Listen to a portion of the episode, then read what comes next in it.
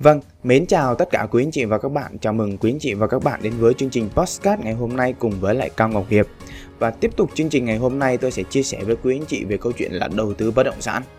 Nhìn vào cái tình hình thực tế từ tháng 4 năm 2022 trở về đây thì các anh chị có thể thấy rõ một điều là bất động sản đang chững lại, chậm lại. Một số nơi đã có những cái thời điểm ờ, đã giảm giá xuống để bán cái bất động sản đó đi. Tuy nhiên, đó là về phần đất nền. Còn một số phân khúc khác của bất động sản ví dụ như nhà phố bất động sản nghỉ dưỡng thì vẫn đang có cái tính giao dịch trên thị trường khá là tốt và vẫn đang còn tăng trưởng khá là tốt. Vậy thì ờ, câu hỏi đặt ra là gì ạ? Ngoài bất động sản đất nền ra thì còn bao nhiêu cách để có thể đầu tư bất động sản? Và trong chương trình ngày hôm nay tôi sẽ chia sẻ với quý anh chị với chủ đề là có bao nhiêu cách để đầu tư vào bất động sản.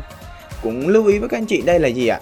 Khi mà tôi chia sẻ về có bao nhiêu cách để đầu tư bất động sản thì tôi sẽ không dựa vào cái phân khúc mà bất động sản để rồi chia sẻ với quý anh chị mà tôi sẽ dựa trên là những người ít vốn những người có sự dư giả à, những người mà mong muốn tạo ra dòng tiền và lãi kép trong đầu tư bất động sản thì tôi sẽ chia làm ba cái loại à, cách thức như vậy. Thì nào hãy cùng tôi bắt đầu.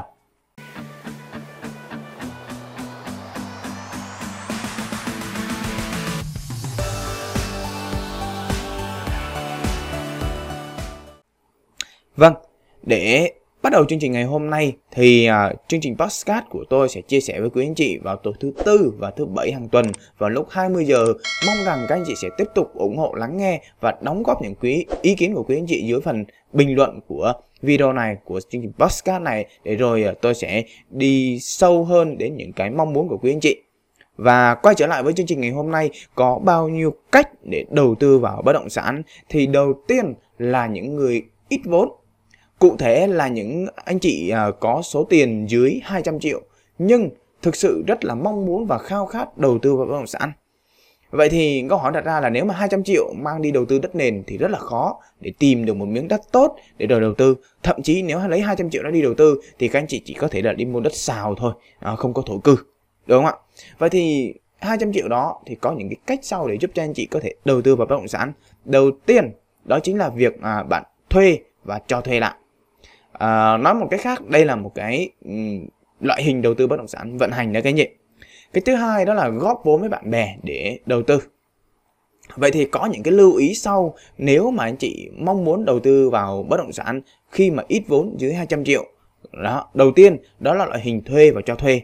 Thì các anh chị cũng cần phải để ý đến những cái yếu tố về à, thị trường và đặc biệt là trước khi làm vấn đề này thì anh chị cần phải nắm bắt được cái thị trường của mình đang có những cái gì, à, đang làm những cái gì và nó có nhu cầu như thế nào. Tức là các anh chị cần phải xác định được cái nhu cầu thị trường, à, kiểm tra được thị trường thì các anh chị hãy làm nhé. Đừng có à, theo cái xu hướng trào lưu để rồi lại không thể đầu tư thành công được. Cái thứ hai khi mà nhắc đến góp vốn vào đầu tư thì các anh chị cần phải lưu ý là mình cần phải có cho mình được một cái hợp đồng góp vốn ghi rõ ràng à, ai ai ai những người nào góp vốn à, tỷ lệ là bao nhiêu phần trăm lợi nhuận là bao nhiêu và khi nào là bán. Cần phải rõ ràng như vậy nên anh chị nhá. Rồi đó là hai cái lưu ý khi mà những người đầu tư vốn ít. Cái cách thứ hai dành cho những người đầu tư vốn mà có dư giả thì chắc chắn với những người mới thường có cái suy nghĩ đó là gì ạ? Đầu tư vào đất nền bởi vì nó có khỏe dễ dàng à, và đặc biệt rất là nhiều người làm. Và đây cũng là một trong những cái sai lầm ờ, và làm cho các anh chị đầu tư bất động sản nó không còn hiệu quả. Bởi vì thực tế nếu mà đã đầu tư thì đi theo đám đông thì rất là dễ bị thua lỗ. Tại sao có những cái cái khẳng định là gì ạ? Cứ 100 người đi đầu tư bất động sản à, đi đầu tư thì có tới là 95 người thất bại và chỉ có 5 người thành công. Đây là nguyên nhân đi theo đám đông các anh chị. Vậy thì câu hỏi đặt ra là nếu mà dư giả vốn thì chúng ta có những cái loại hình nào để đầu tư?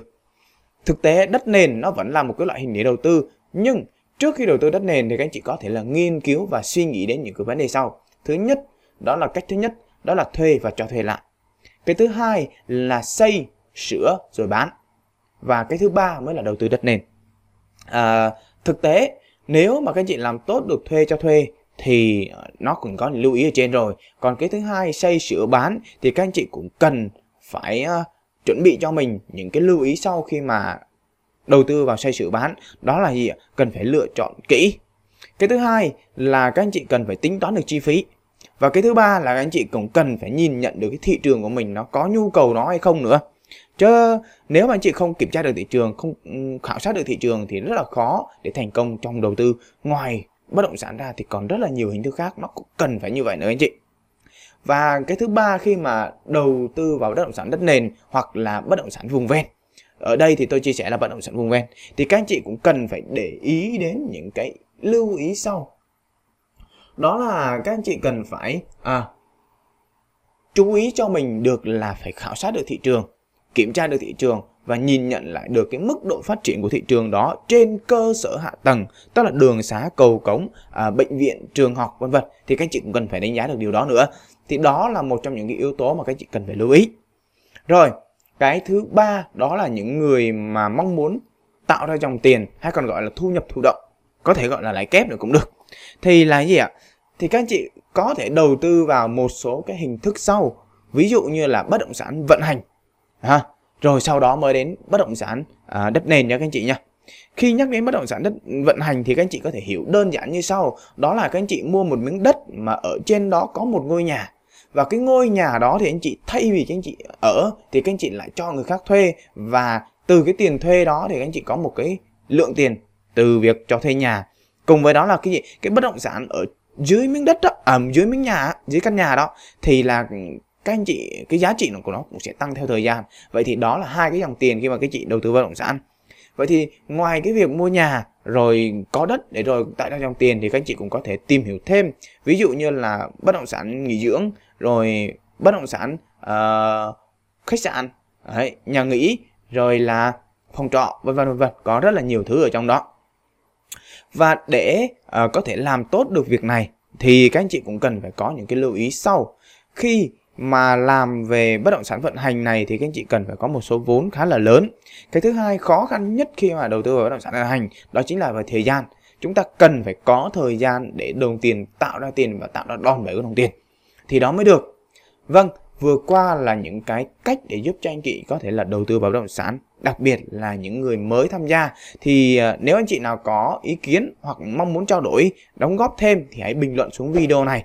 Và đừng quên cho tôi xin một like và nhớ là đăng ký kênh để rồi ờ, những video tiếp theo ra ừ, tôi sẽ tiếp tục được chia sẻ với quý anh chị và sẽ có thông báo để rồi anh chị có thể là đón xem một cách nhanh nhất. Cảm ơn và hẹn gặp lại tất cả quý anh chị.